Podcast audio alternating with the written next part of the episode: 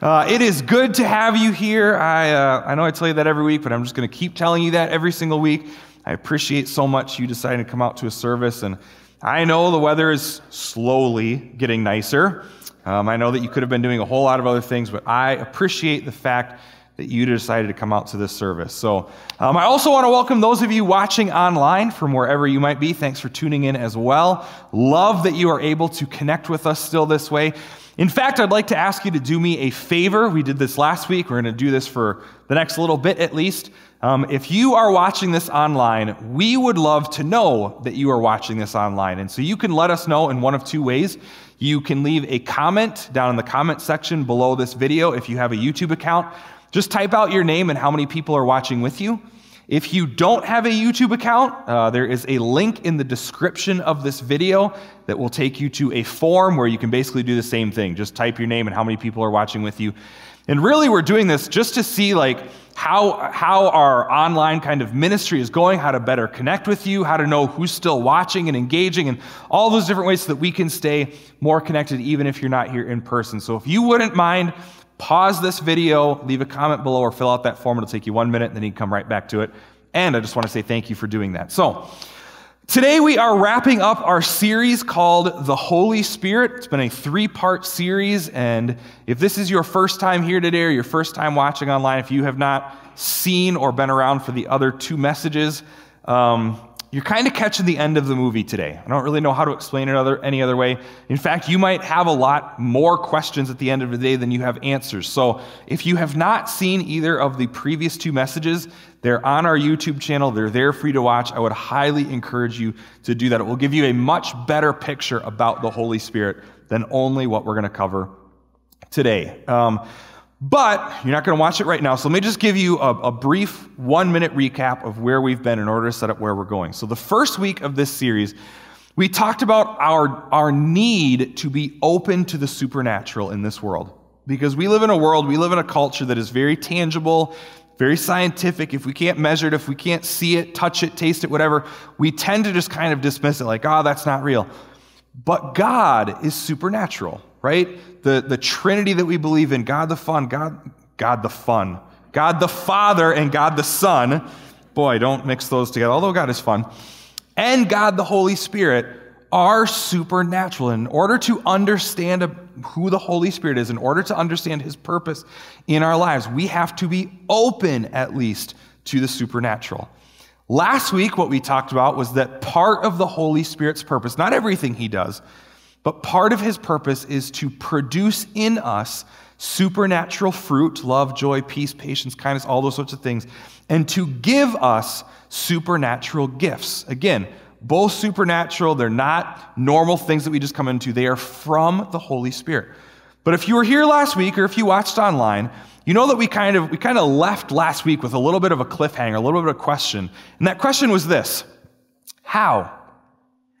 How does the Holy Spirit do what the Holy Spirit does in our lives, right? If, if the Holy Spirit is real, if He's supernatural, if He gives supernatural gifts, produces supernatural fruit, has supernatural power, does all that in our lives, then how? How do we get that fruit? How do we get those gifts? How do we allow the Holy Spirit to do what He wants to do in our lives? That's the question for today. Now, something that we haven't covered yet, but that is super important to talk about is the fact that the Holy Spirit lives inside every one of us who are a believer.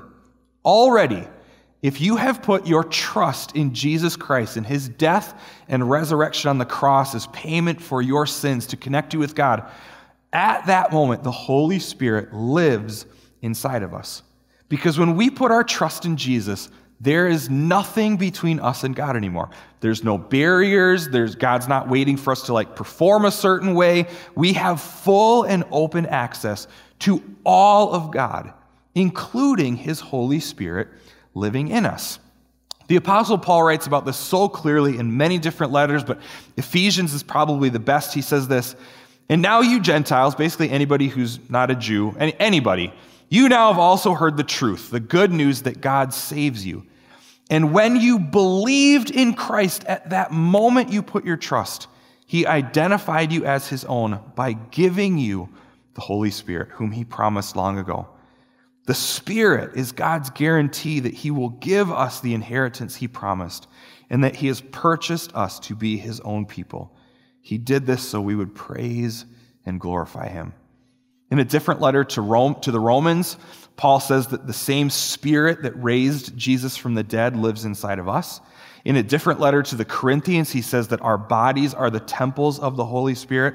When you and I, if you, if you online, you here in the room, if you have put your trust in Jesus Christ, the Holy Spirit is already living inside of you. Now, for some of you, that's good news. For others of you, you are very freaked out right now. I understand. But that's the truth. That's what the Apostle Paul writes. That's what the scriptures say. The Holy Spirit lives inside of us. And it's that distinctive right there. God in us is one of the key things that separates Christianity from every other world religion. Because in Judaism, God doesn't live in you. In Islam, God doesn't live in you. In Buddhism, God doesn't live in you. In Hinduism, in Sikhism, in Scientology, and whatever else you want to name, God does not live in you. But through Jesus Christ, our faith and our trust in Him, through that, God, the Holy Spirit, lives inside of us. However, however, just because the Holy Spirit is living inside of us doesn't necessarily mean that He's active in fulfilling His purpose. I try and think of it this way. Let me give you some scenarios of what this would be like, right? So imagine you have the latest, greatest Android smartphone Galaxy S1 million and whatever, right? and it's got an 8K video camera on it. Like, oh my gosh, it's 8K, this is amazing. If you don't have an 8K device to view that footage on, I mean, who cares, right? Like, what, what good is it? And even if you do have an 8K TV and you spent thousands of dollars on it, I'm not sure we really need 8K of shaky handheld kids soccer game footage, right? Like the technology is there, it's real, the capability, but we're not using it to its full potential. It's, it's that, it's that sort of way. Or if you're not a, a, a tech person, maybe you're a motorhead, right? So there's a car out there, it's called the Dodge Challenger Demon. I don't talk about demons too much in church, but this is a cool car, okay? this car has the fastest quarter mile, the fastest 0 to 60 time of any production model vehicle ever made. Like, not Lamborghini, not Ferrari, Dodge, okay? If you choose to spend the $86,000 it costs to buy this vehicle, uh, number one, I'd like to be your friend. But number two, if all you ever do is drive it to the grocery store and drive it to church and like run errands, that is a massive waste of 800 brake horsepower, okay? Is, is the power there? Yes, it's available. Is the engine awesome? Of course it is. But unless you absolutely want to blow someone's face off with your exhaust in a straight line drag race, that car doesn't really do a whole lot. You might as well drive a Nissan Sentra, all right? It's that same sort of thing. Or if you have, you know, if you got a phone, you got a Google Maps or Apple Maps, whatever it might be. You don't need maps to find your way to and from work, to and from home, to go to your parents' house. You only need maps when you're lost. And it's the same sort of idea with the Holy Spirit. Yes, the Holy Spirit is there. He lives inside of every single believer. But just because he's there doesn't mean he's, he's active. Um, I don't know if that's the best term to use, doesn't mean he's fulfilling his purpose in our lives. In the book of Acts, Acts is a document, it's a historical document found in the New Testament. It's written by a guy named Luke. And it really chronicles kind of the growth and expansion of the church, the church of Jesus Christ, in the few decades after Jesus left this earth. And in Acts, we can read about five unique experiences where people were filled with the Holy Spirit. We're not going to read all five today, but there are five different examples. And as we look at those examples, we start to see a, a, better answer for this question for today. We start to, we can piece together how and what it looks like the Holy Spirit is, is kind of fulfills his role in our life. And I think if you look at all five of those examples, what is clearer than anything else is that being filled with the Holy Spirit is a second step beyond salvation. There's putting our trust in Jesus to be connected with God. And then this is an additional step beyond that. They don't necessarily happen at the same time. Throughout the book of Acts, um, Luke will refer to it as receiving the Holy Spirit. He will say the Holy Spirit came on them, being filled with the Holy Spirit. Um, as an Assemblies of God church, our official terminology is being baptized in the Holy Spirit. It's all different ways of saying the exact same thing, of kind of awakening and allowing the Holy Spirit to do what he was meant to do in and through our lives. So, one of the examples I want to read today is found in Acts chapter 8. And at this particular point in time, Christianity was just starting to spread outside of Jerusalem. The Christians in Jerusalem were facing some persecution, and so as they kind of ran for their lives, they began to share the message of Jesus in all these new places they went. I want to pick up the story in uh, verse 12. It says this But now the people, this new place, believed Philip's message of the good news concerning the kingdom of God in the name of Jesus Christ.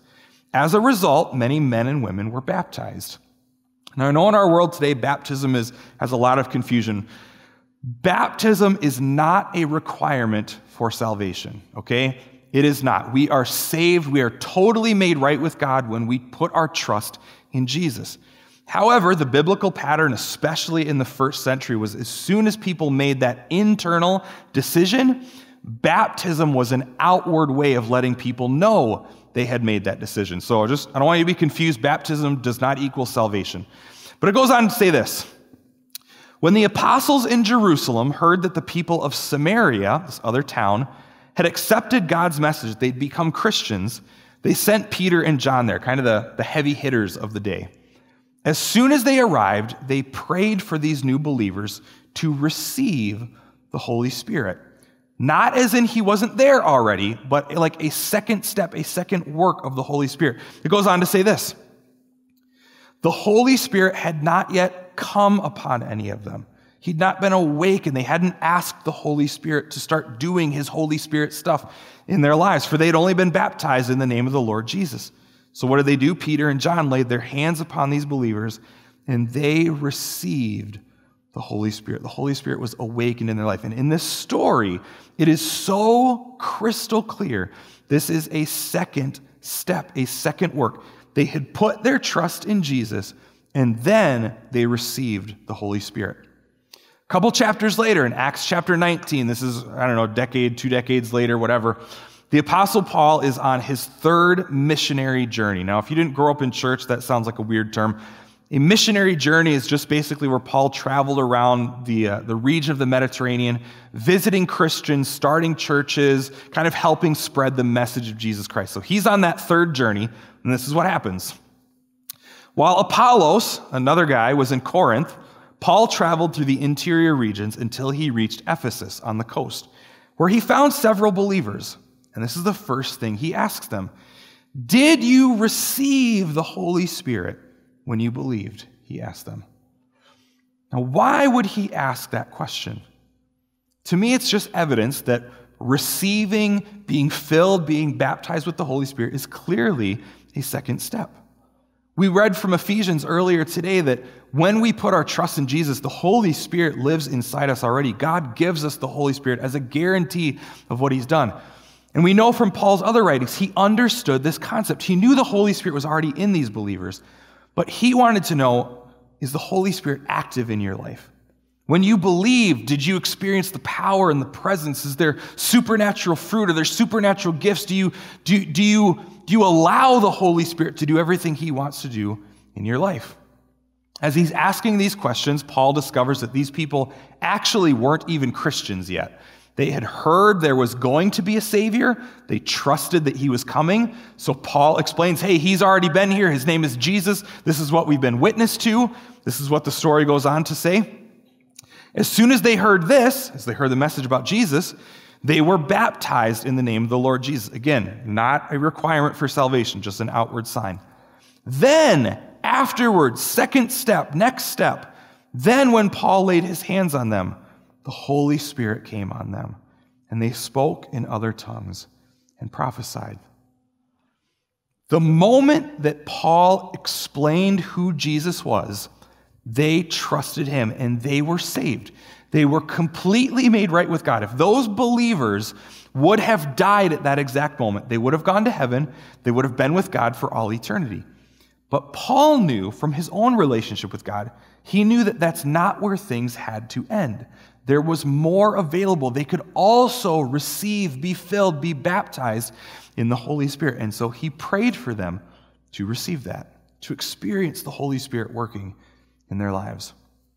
I want to address the obvious here because, especially in this story that we just read, there is, in, in all five instances of Acts, we can, we can see in some of them and infer in others that an outward physical evidence happened. In this one, it was that they spoke in other tongues and prophesied.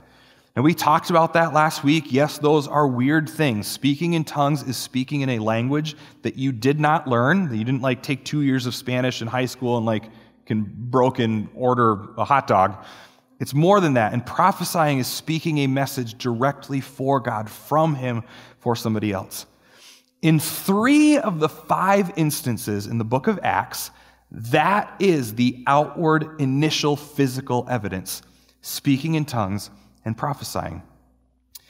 In the story we read first today in Acts chapter 8, Luke doesn't record exactly what happens when people are filled with the Holy Spirit. But we can make some educated guesses. We didn't read this, you can read it later on in Acts chapter 8. But there's a guy named Simon kind of watching what's happening from the outside. And when he sees whatever he sees, he offers money to the apostles to be able to buy this power. That whatever happened when people were filled was so amazing, so incredible, so undeniable, he wanted to have that same power. I think there's enough evidence there. The assemblies of God, there's plenty of other people. I believe that the same thing happened as we see in the other ones, that most likely they spoke in tongues and prophesied. Nobody knows for sure. I'm not going to bet my life on it, but I would guess that's what happened. The fifth and final time in the book of Acts where somebody is filled is in Acts chapter 9, and it's where the apostle Paul himself is filled with the Holy Spirit. Now, Luke doesn't record any sort of physical evidence that happens in Paul's life at that moment, but we know from some of Paul's other writings that he too spoke in tongues that he thought it was valuable. He said, I wish all of you would speak in tongues because it's for our benefit. It does something for us on the inside. But regardless, in any case, in any scenario, biblically speaking, the pattern is that when people are filled with the Holy Spirit, something outward and physical happens in their lives. now, tongues is weird. And if you've been around a lot of Pentecostal churches, You've maybe seen some good stuff and some bad stuff with it. I understand that if you are hesitant and nervous to even want to be filled with the Holy Spirit because you're afraid about what's going to happen, I get that. I understand that. I've been there. But I want to share my experience. This is just my story, and the same thing happened to me that happened as we read about in Acts. I put my trust in Jesus as a sophomore in high school in 2002. Um, that made some of you feel really old. I put my trust in him, and I had never grown up, um, grown up going to church, didn't know anything about the Bible, didn't know how to, like, when people would say Acts 8.12, like, what is 8.12? I don't know what any of that means, right? But I put my trust in Jesus, and I start learning a ton about God, stuff that I never knew, that He loved me. I understood salvation better. For the next few years, it was just like, oh, oh my gosh, this new information, this new information. I never knew that. I was discovering so much. The summer before my senior year of high school, I was getting ready to go on a missions trip to Alaska to help reach people, to help a church, those sorts of things. And part of the preparation for this missions trip was going through some training. A lot of different things, but one of the training sessions was specifically about the Holy Spirit. And basically, this session was what we've covered in the whole three weeks of this series, all condensed down into one just long, intense training. And at the end of this session, the guy presenting, the kind of leader of this training, gave everybody a chance. If you want to receive the Holy Spirit, come forward and we'll pray for you. And so I'm sitting there as a baby Christian, probably only been saved for a year, year and a half, and I'm, I am so torn on the inside. I'd never heard about this weird tongues thing, um, didn't know much about the Holy Spirit, didn't understand at that point that it was a second step. And so I'm feeling hesitation and fear and nervousness. But on the other hand, I'm sensing, but God, I want to I want to know you better. Like I want to be in a closer relationship with you. I want to experience everything you have for me. And so I'm sitting there in my chair, and I don't I don't know if it was two seconds or if it was two minutes or two hours, but I'm sitting there and like weighing this out. Yes, I feel afraid, but yes, I want God. Yes, I'm nervous, but yes, I want to be filled with the Holy Spirit. I'm not sure I want to speak in tongues, but like I don't want to I don't want to put my hands up to anything that God has for me. And so finally I get enough courage and I walk up to the front and I say, "Hey, you know what? I'd, I'd like to be prayed for." He puts his hand on my shoulder and he says a prayer for me just in English, nothing weird. He just prays for me. And as he's praying, I feel this urge on the inside. Now, some of you are going to dismiss this story and you'll think it's made up. I promise you it's not. As he's praying for me, I sense this urge to speak something. And I open my mouth and I begin speaking in tongues.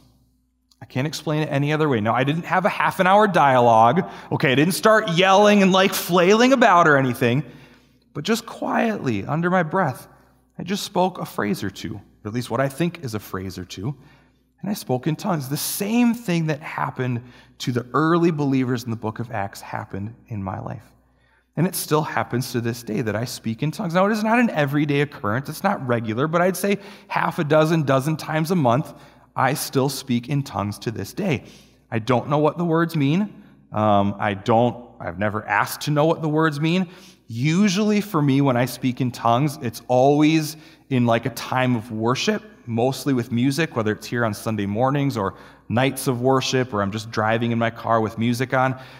And I find that I am like compelled to speak in tongues when my English words just don't cut it. Like when I want to say, I love you to God more, and I love you just doesn't like capture what I feel. And I, I, never speak in tongues in front of other people. I never try and make a show of it. This is just something between me and God. And I have found it to be incredibly beneficial in my life. But never once, not when I was first prayed for, not to this day, not any time in between, did I ever feel like I have to do this or like God was going to be disappointed if I didn't or, or any of that sort of thing. I have always felt the urge or the desire or the leading of the Holy Spirit, and I just simply choose to go where I believe God leads me. Now, I know tongues is a big issue, it's super weird. And maybe you have Maybe you've asked to be filled with the Holy Spirit before, or maybe you haven't asked because you're afraid of what tongues might do or, or any other sort of sign. I've gotten this question so many times over the years from sincere people who ask, Shaheen, I, I want to be filled, or I've asked to be filled, but I've never spoken in tongues. Does that mean I am or not? Am I filled or not? Did it stick? Does, does God love me enough to give me the Holy Spirit? And let me, if that's, if that's a question you have wondered, let me answer it very clearly. Yes, you are filled with the Holy Spirit. Whether you speak in tongues or not, if you ask, you are filled with the Holy Spirit. Now, there's probably a whole host of reasons why or why you haven't spoken in tongues. I'm not sure. That's not an issue that I, that I stand very firmly on. Um, but I think that if we were to sit down and have a conversation, I believe there would be plenty of other outward physical evidence that has happened in your life as the result of the Holy Spirit. Because I know that's happened in my life. Tongues is not the only outward physical evidence. Like I said, before I was filled with the Holy Spirit, I was learning a lot, I was understanding a lot about God, but my relationship with Him, we use that word a lot around here, my, my closeness, my connection, my ability to experience His presence was not growing that much. But when I, when I asked to be filled with the Holy Spirit, that started to change, and it started to change rapidly. And I saw outward evidence of that. I became a lot bolder in my faith. I was able to invite people easier. I was able to talk about church and things God was doing in my life with a lot more confidence. I was able to pray for other people out loud and not feel as self conscious or as nervous about it. Um, one of the big things that changed in, in my outward life was prior to being filled with the Holy Spirit, I was concerned with making a lot of money. Okay, that was my goal in life. I wanted to be a doctor, wanted to achieve a lot, buy a Batmobile, drive a helicopter, all that sort of stuff.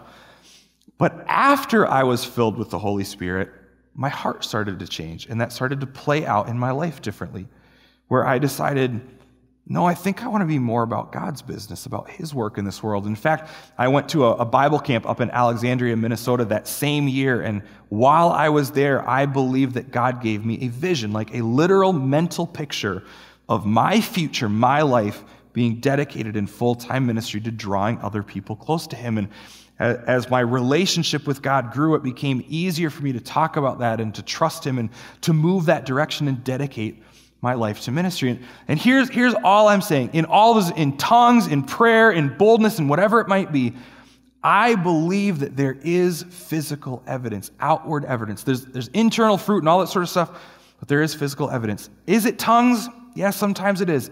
Tongues is, seems to be the one that is most talked about in the, the, the practice in the, in the New Testament, but either way, something outward and physical happens.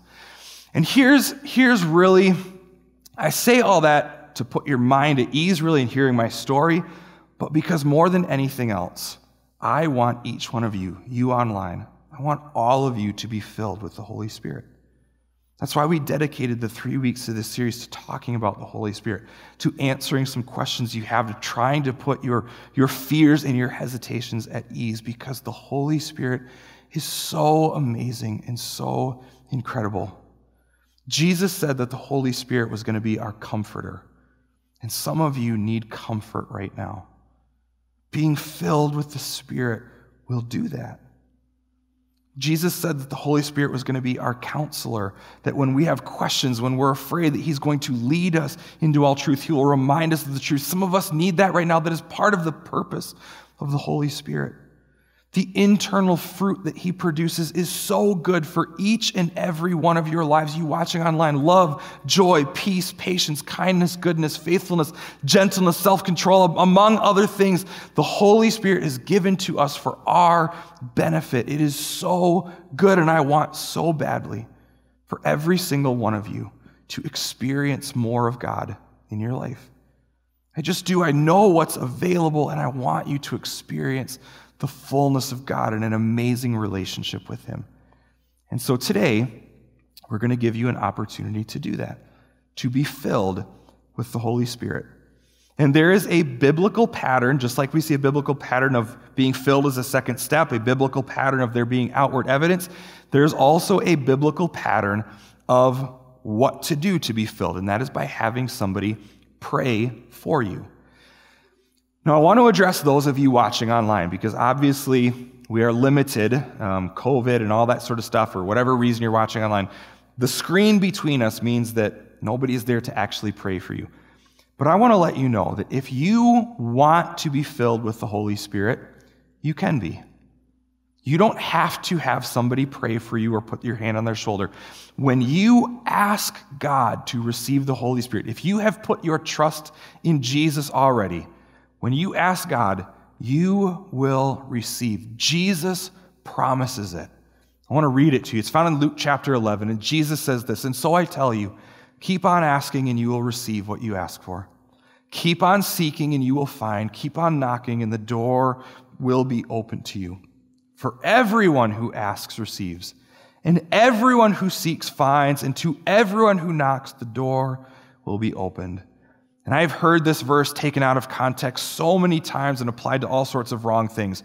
What Jesus is talking about here, you watching online, I want you to know, he is talking about receiving the Holy Spirit from the Father. Look at what he says next.